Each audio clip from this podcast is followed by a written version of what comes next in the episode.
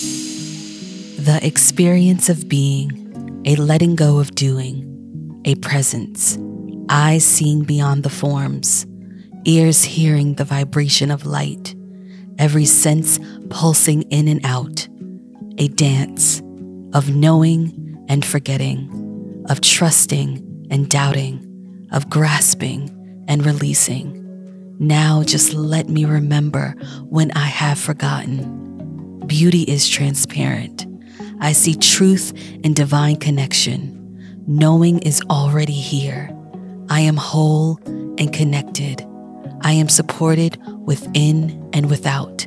Let every day be a remembrance, a claiming of truth. From The Luminous Self by Tracee Stanley.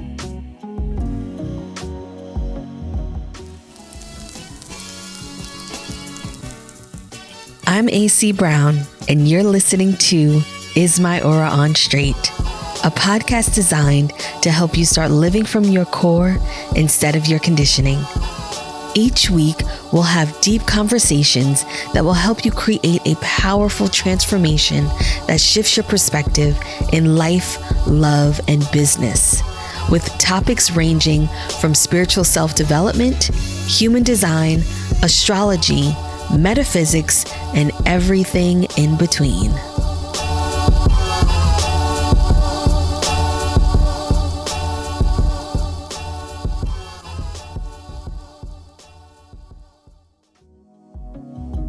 In this conversation, I have the pleasure of speaking with Tracee Stanley. Tracee Stanley is the best selling author of Radiant Rest. Tracee is the founder of Empowered Life Circle a sacred community and portal of practices, rituals, and tantric teachings. Tracee is gifted in illuminating the magic and power found in liminal space and weaving devotion and practice into daily life. Tracee also spent years as a Hollywood producer, and she used her spiritual practices on as many sets as she possibly could. Take a listen to our conversation. Tracee, your book is just phenomenal. And the biggest thing that goes on in my mind is between this book and your last book, who were you before this book? Like during your first book, like who were you and who are you now with this second book? Mm, that's such a good question. And the reason why that's a good question is because the second book is actually the first book proposal that I sent out to publishers before I even had Radiant Rest as a seed, even in my mind.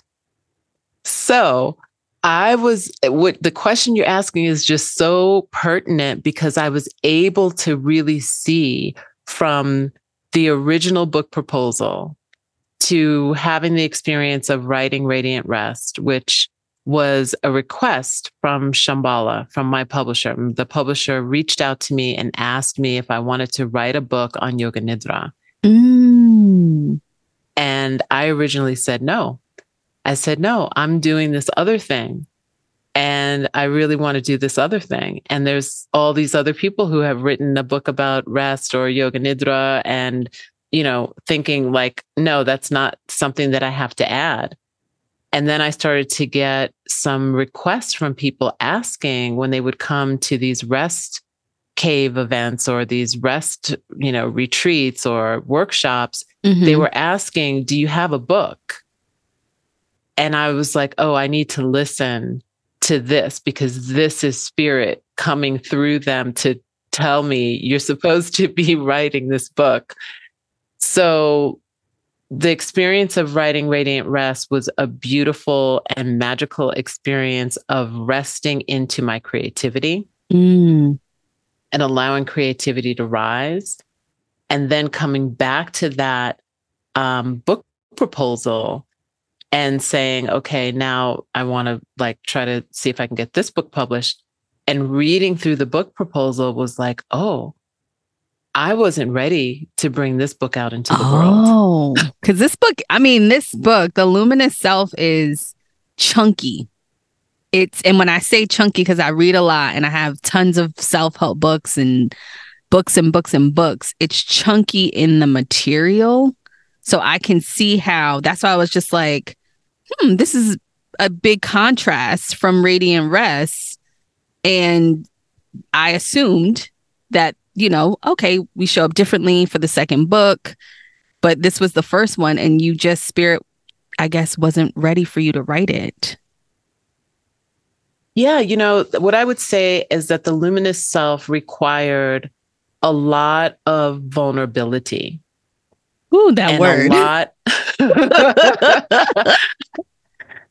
and a lot of being seen, which because you you read the book, you know that one of my obstacles in life was being seen and being able to claim my success because the my in my, in this dharma in this lifetime my success for whatever reason is tied to being seen and to being out in the world as opposed to the natural thing for me to do which is to be a hermit and to be reclusive and to be mm-hmm. isolated and to just be with my books and my plants and my walks in nature and my husband and family right so, so oh gosh this, this is why i'm so happy that you're here because that is a struggle of mine of being seen. And when I read the book, I was just like, holy cannolis. I'm doing the same thing in writing mine with the personal stories and the teachings and the lessons and the downloads. And the way you did it was so beautiful, but it also took not only vulnerability, but you had to step into this version and what what do you think or how do you feel that was a challenge for you mm. You know i think that it has a lot to do with age first of all right? And the wisdom that comes with age. I think that what it also has um, been able to show me this this idea of being vulnerable is that being in community and allowing the personal stories to come forward with that vulnerability and really not really caring you know it, what anybody thinks about it because you know that there's a teaching there's a lesson there's something that somebody might be able to glean for themselves i've been mm. able to see that so in some ways i really think that there's a level of uh, vulnerability and wisdom that really came from the pandemic mm. in a different way. I started to think about um, this book in a way of, well, if I was creating a time capsule for people in the future to be free, or if I were to no longer be here, what would be the legacy of practices that I would want to leave behind in addition to the rest practices that I already wrote about in Yoga Nidra? Right. And I said, okay, these are the practices, but a lot of self help books give you either the practices and tell you, okay, this is what you should do, but they don't have a lot of context as to the underpinning of why and how it works. Yes. Especially when you're dealing with um, yogic philosophy or spiritual philosophy that was written thousands and thousands of years ago in a different time when we didn't have all of these distractions and we didn't have um, so much division in the world, right? That and that is also then mirrored within us, right? This mm-hmm. division within us.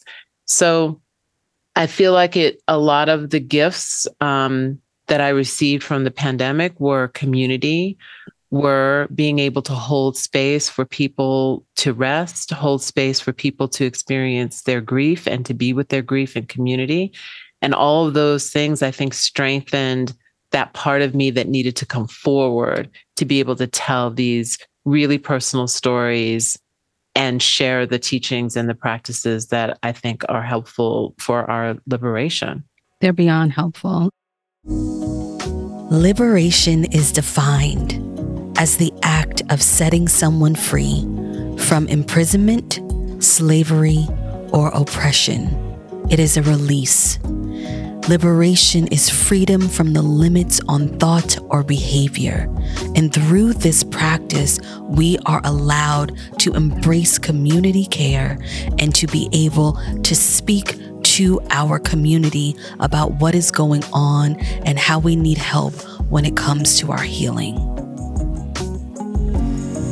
I mean, the book is just chef's kiss and the community piece that you have in each of the chapters me having certain things happening personally in my life recently i don't know how i could heal without my community mm. it's just not possible and mm-hmm. you touch on that so how important is community care community healing when it comes to becoming your best self and being who you are. It's everything. It's everything. I mean, if we if we look at nature, nature thrives in biodiversity. Nature nature thrives in being in togetherness, in connectedness. We are nature. We're no different than nature. I know that, you know, dominant culture would like us to believe that we are separate from nature. Mm-hmm. And when we're when we feel into that place of, oh, I'm separate from nature, that is the moment that we lose the thread of the true self. Mm. And so, if we can be in community, that's one way for us to start to mirror the macro that is outside as part of our micro world. And to think about being in community, not in a way of being extractive, not in a way of, oh, I'm going to be in community because I'm going to get something out of it. I'm going to feel better. But how can you be in a reciprocal relationship mm. with community? How can you give and receive? How can you hold and support? How can you be allow yourself to be held and be supported within community? And I think when we start to really examine our relationship with community, we start to see these places within us that are fearful, mm-hmm. perhaps, of being held in community or untrusting. And we have to find the right space in order for us to be able to heal. And lastly, community doesn't need to be a large circle right. of people. It could be five Community people. can can yeah, it can be two people. It can be two other people. And that's you know, and that's it. And so we need to find our people and then we need to let our people know what it is that we need in relationship and in community. that is the big thing. Letting people need what what letting people know what you need has always been a struggle for me. Um, I'm an only child.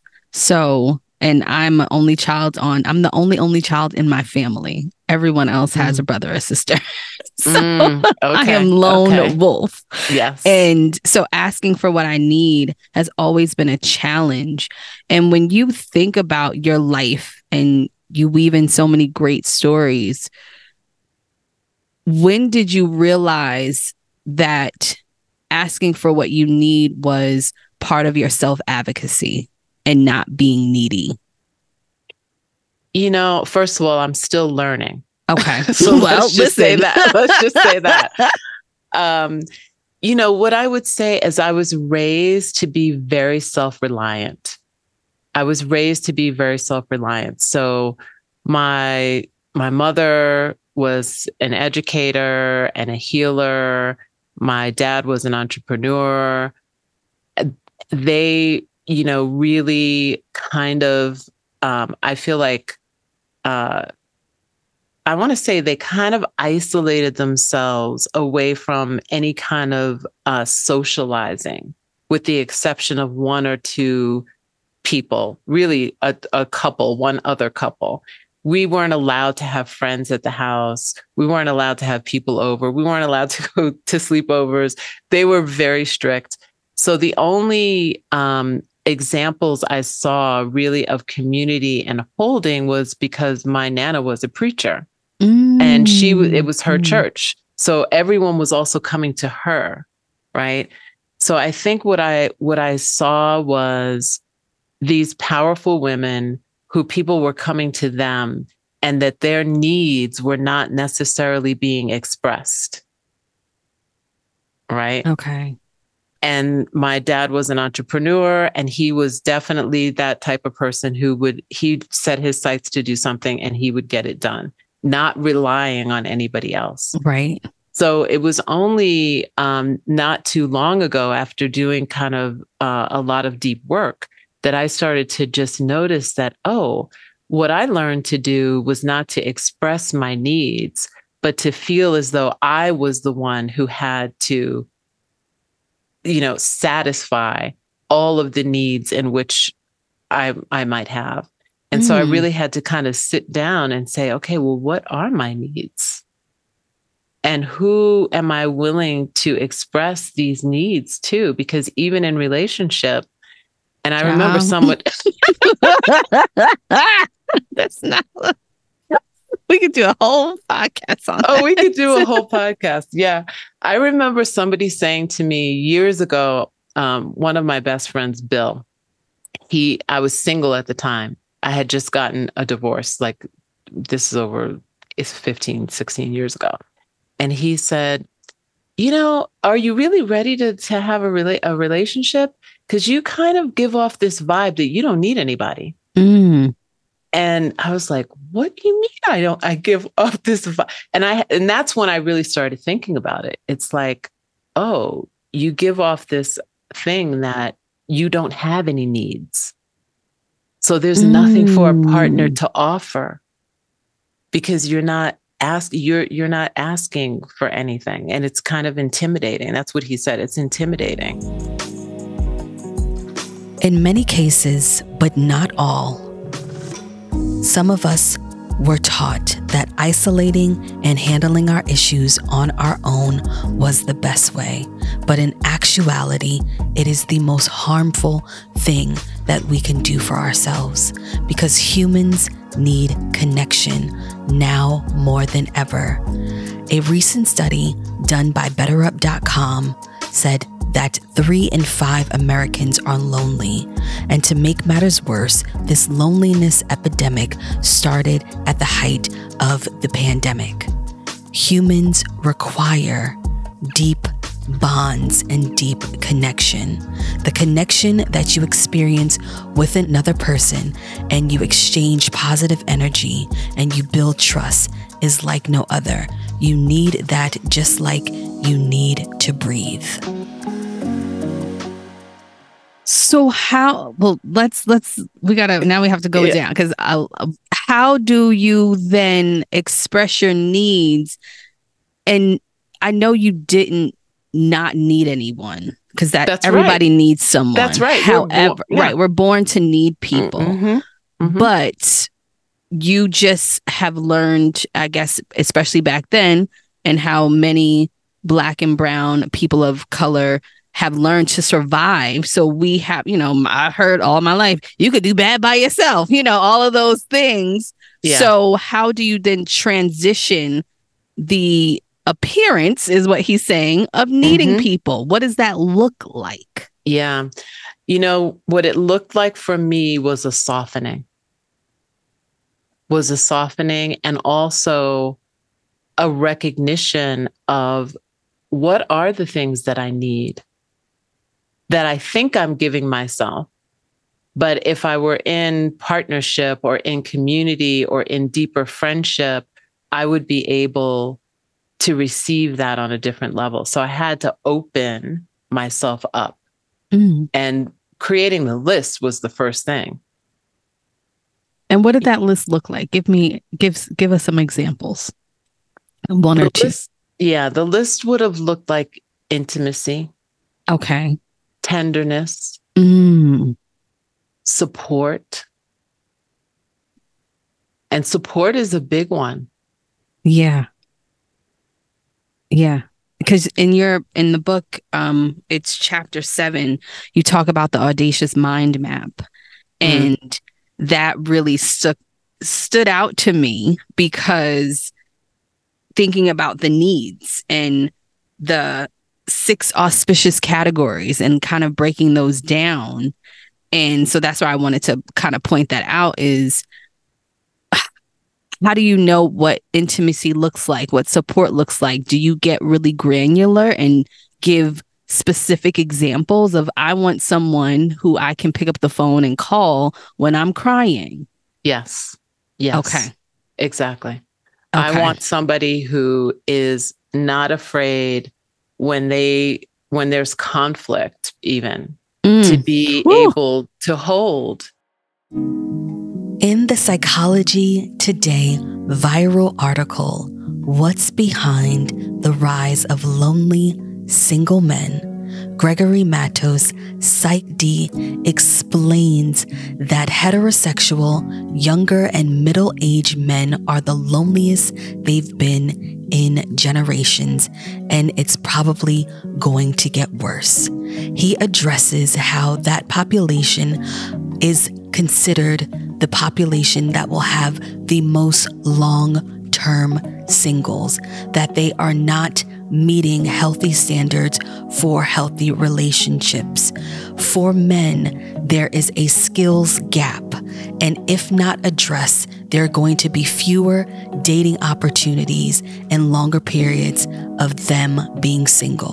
The skills gap that Gregory refers to are that this subset of men are less emotionally intelligent do not have the capacity for emotional intimacy and are not willing to get the therapeutic or community help that they need in order to have healthy, long term relationships.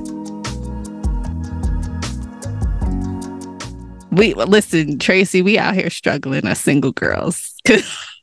Just telling you, to stay at home, stay with your man. Is that right there? Is the lack of and and I'm not saying that this is not putting this out there as a, a end all be all, but there is a difference now in um, people's level or capacity for emotional intelligence and emotional intimacy. Whew. And for the girlies who are healing and doing our work, you know, sometimes we're coming up against that huge gap in emotional yeah. intelligence, self awareness, and the capacity for emotional intimacy. So that's why this that chapter stuck out to me. Of a, a, just have I, I was reading. I was like, okay, I need to get get deep, and you touching on that now is extremely important. So when you make that list, when you get granular, what do you think was the turning point for you to believe that that could happen and that it could show up for you? Oh, that's a good question. It was the person arriving and showing up. Oh. it and out and not long after I wrote the list in that uh, very granular way. And we can talk about yes, you know, people believe in manifestation. I do believe that it shifted a vibration in me mm. to be mm. able to first of all, take off a little bit of the armoring. Mm. Right. And to to make that list and to just be like, oh, let me look and see where do I see examples of the kind of intimacy that I'm interested in? Where do I see examples of the kind of support?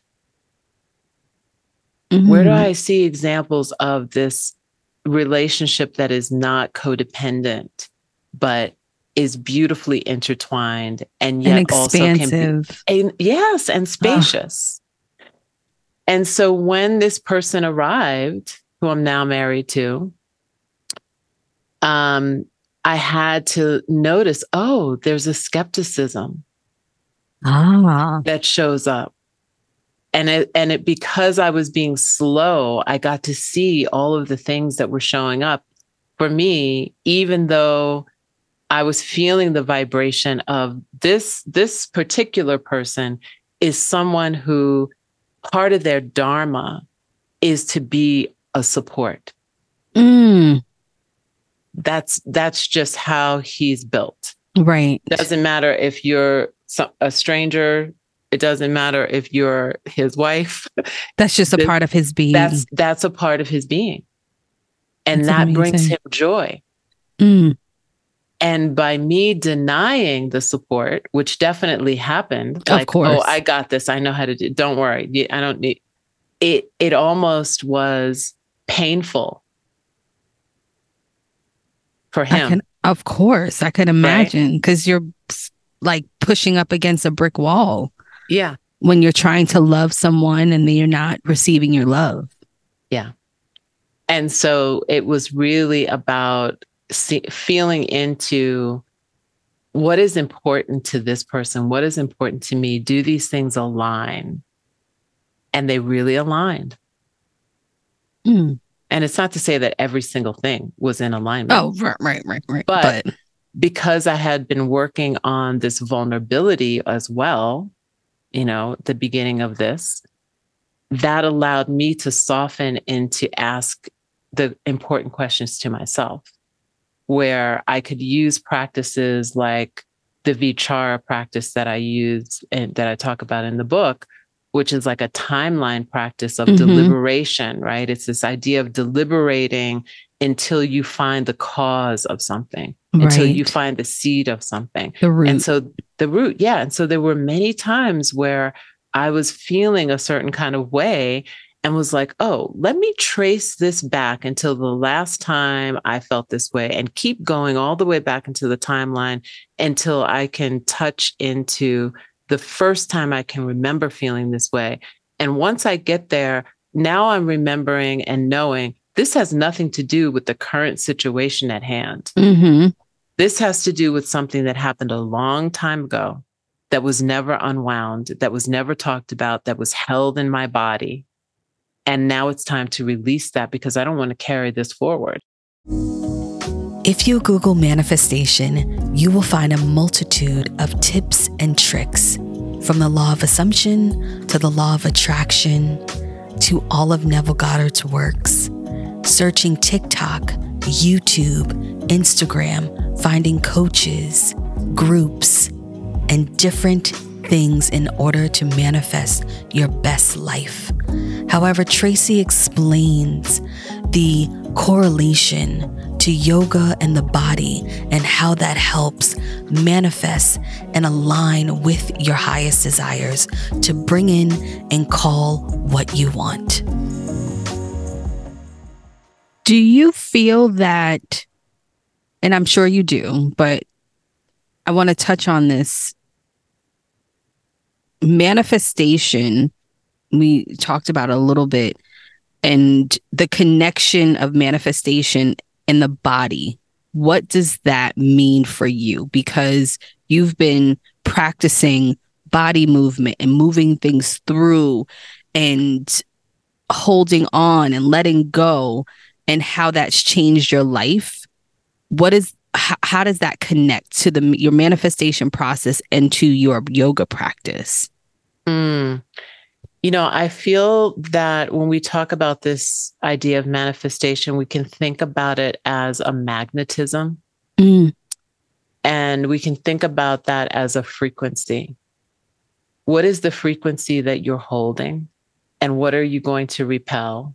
Mm. And what are you going to attract?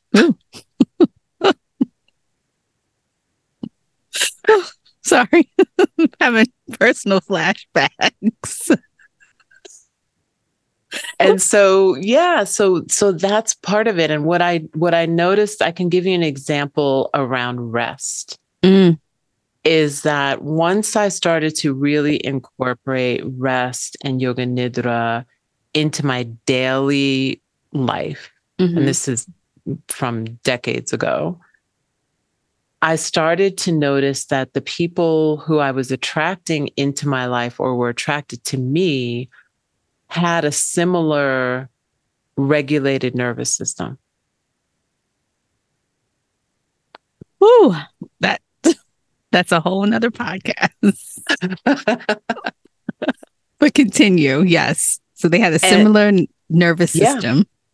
And the the partner that I was with at the time when I started really delving into this practice deeply, let's just say he was often dysregulated.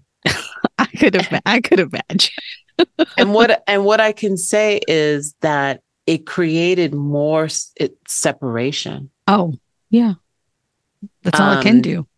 Yeah. And so it created more separation and and at the same time in my work life I started to attract these different work partners who were similar. And then people who would come into the space, into my office, this would happen a lot. People would come into my office and they would start to ask me, what was it that I was doing? Why did my why did I seem so calm in the midst of turmoil? What things could they? And at some point it was almost like I should hang a shingle up onto my office because now I'm doing Reiki sessions and all right, kinds Right, you got like trauma come coaching- here. Right. coaching sessions. But it was it became the my office literally became like a healing space. And then eventually I started offering yoga and at lunchtime. And so what I would say is that it shifted um my envi- the environment around me.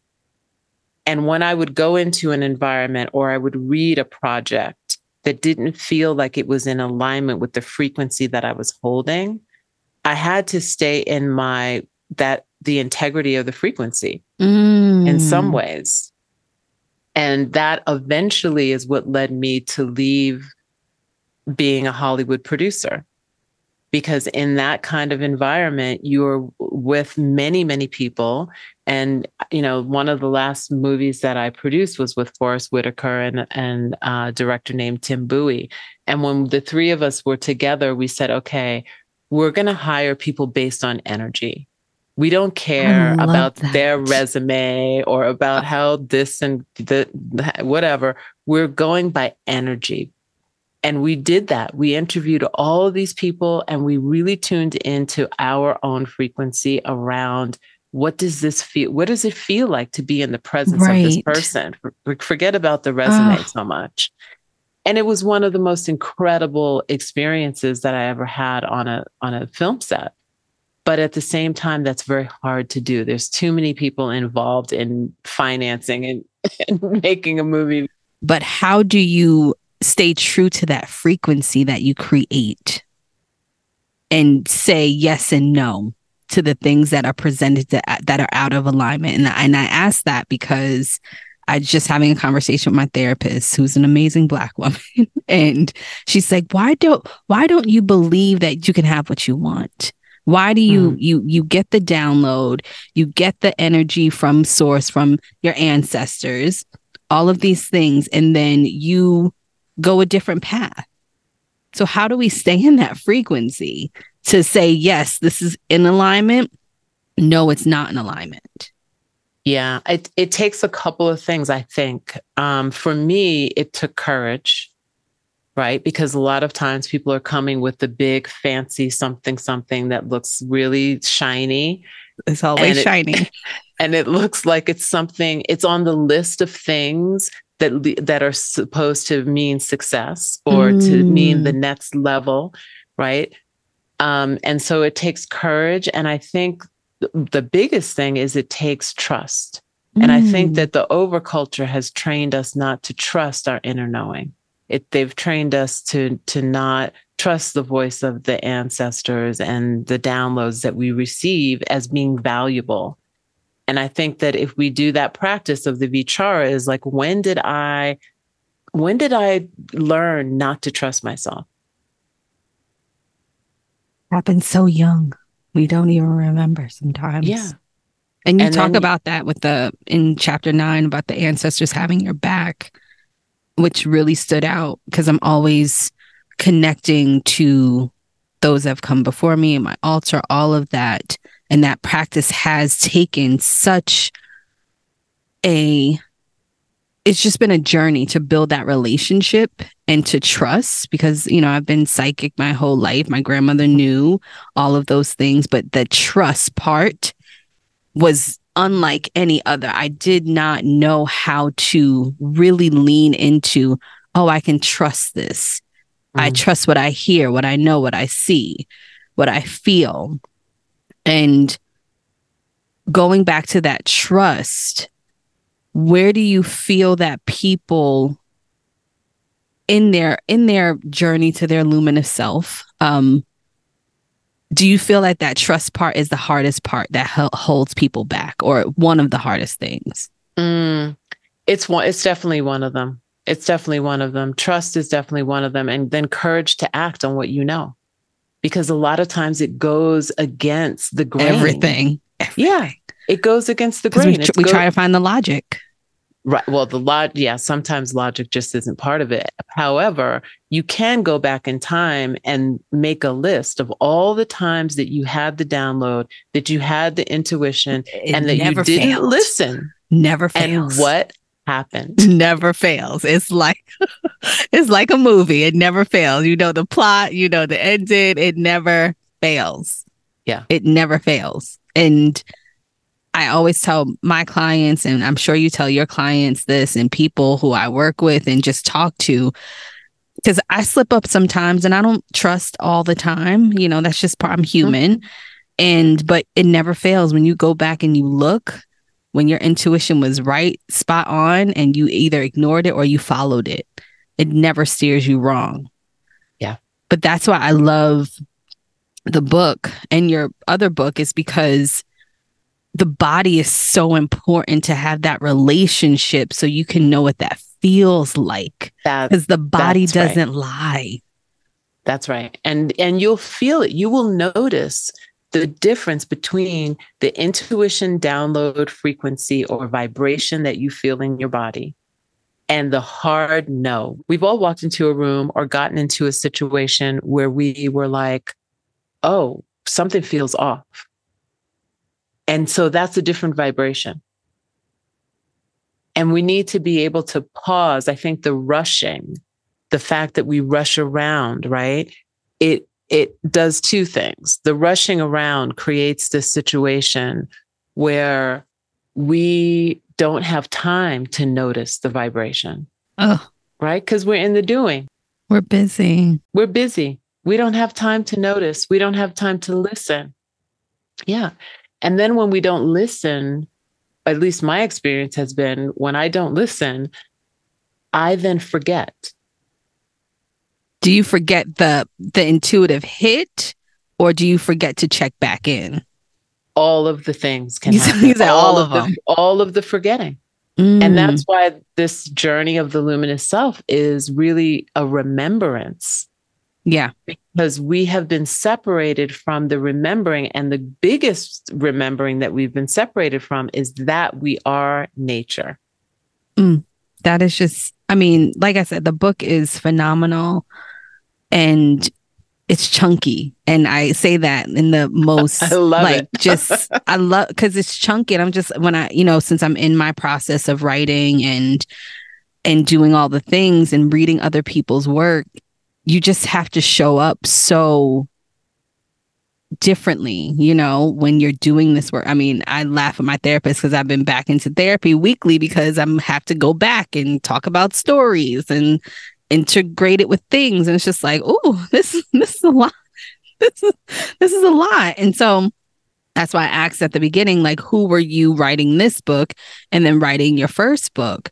How mm. do you think that you have changed in between them? Mm. Like, what is the biggest thing in your practice, in your work with your mm. clients that you were like, okay, this is who I am now and why I can come to this now?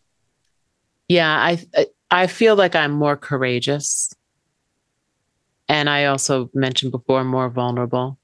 I think that you know, death practices, because there are a few death practices and contemplations on impermanence that are in the book, mm-hmm. um, were something that were part of my personal practice. I very rarely, only in small groups, would bring these practices out. And what I realized during the pandemic was that we are wholly unprepared for the eventuality of our own deaths, let alone the death of someone close because we we a lot of us have been stripped of the rituals from our ancestors mm-hmm. around the rites of passage and around the rituals of death that literally all include community. Yeah.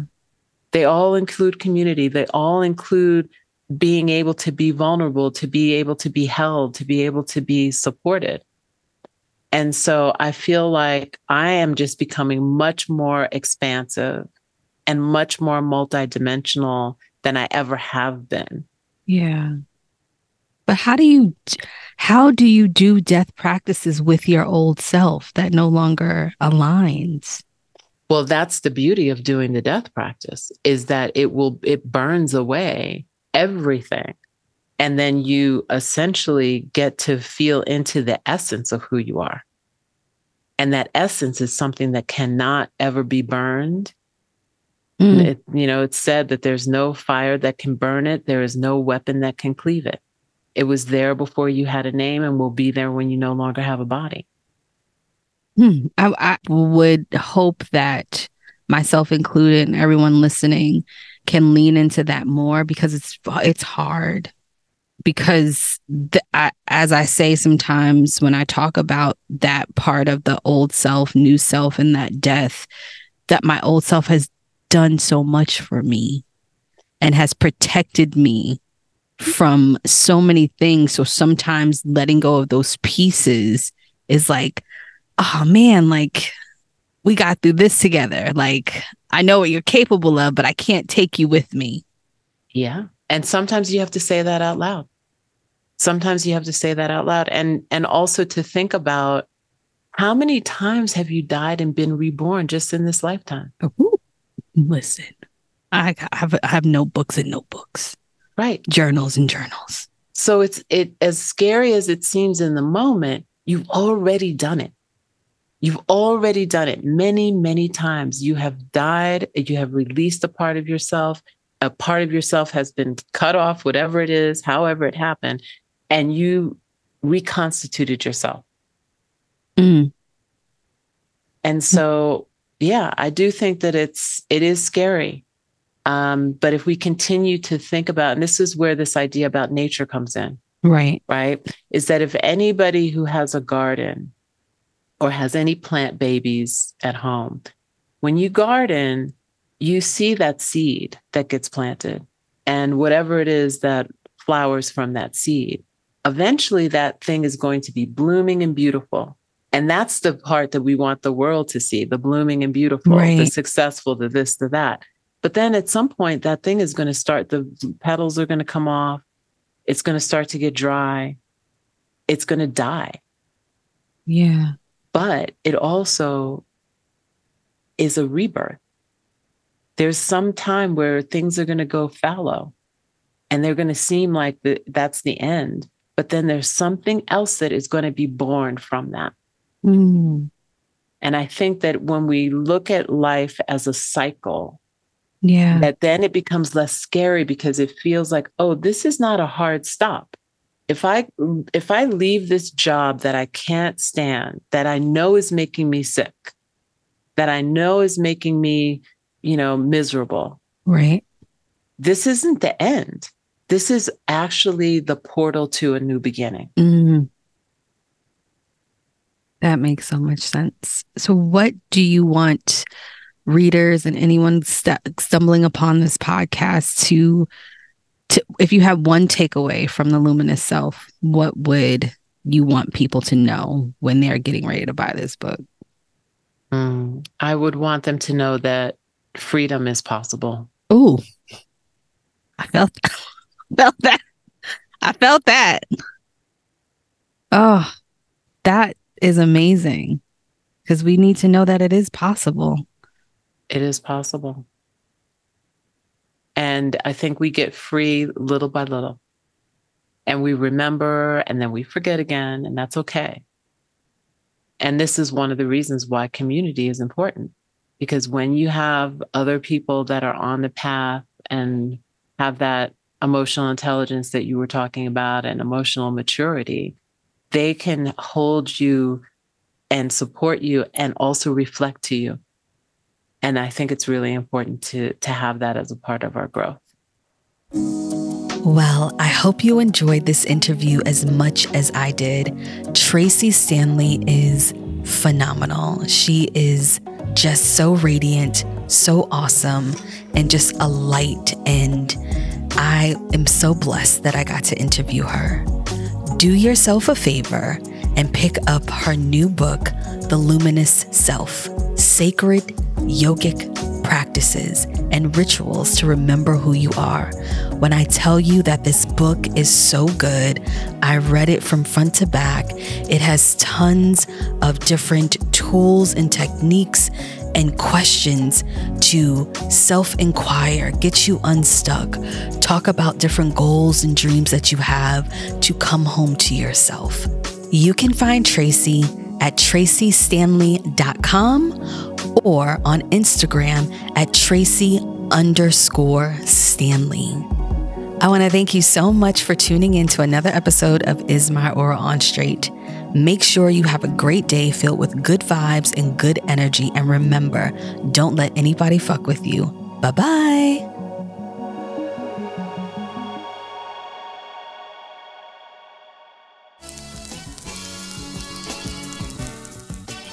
Thank you for listening to another episode of Is My Aura on Straight. This podcast was edited by Adam Ross. If you loved this episode, please make sure you subscribe and leave a comment.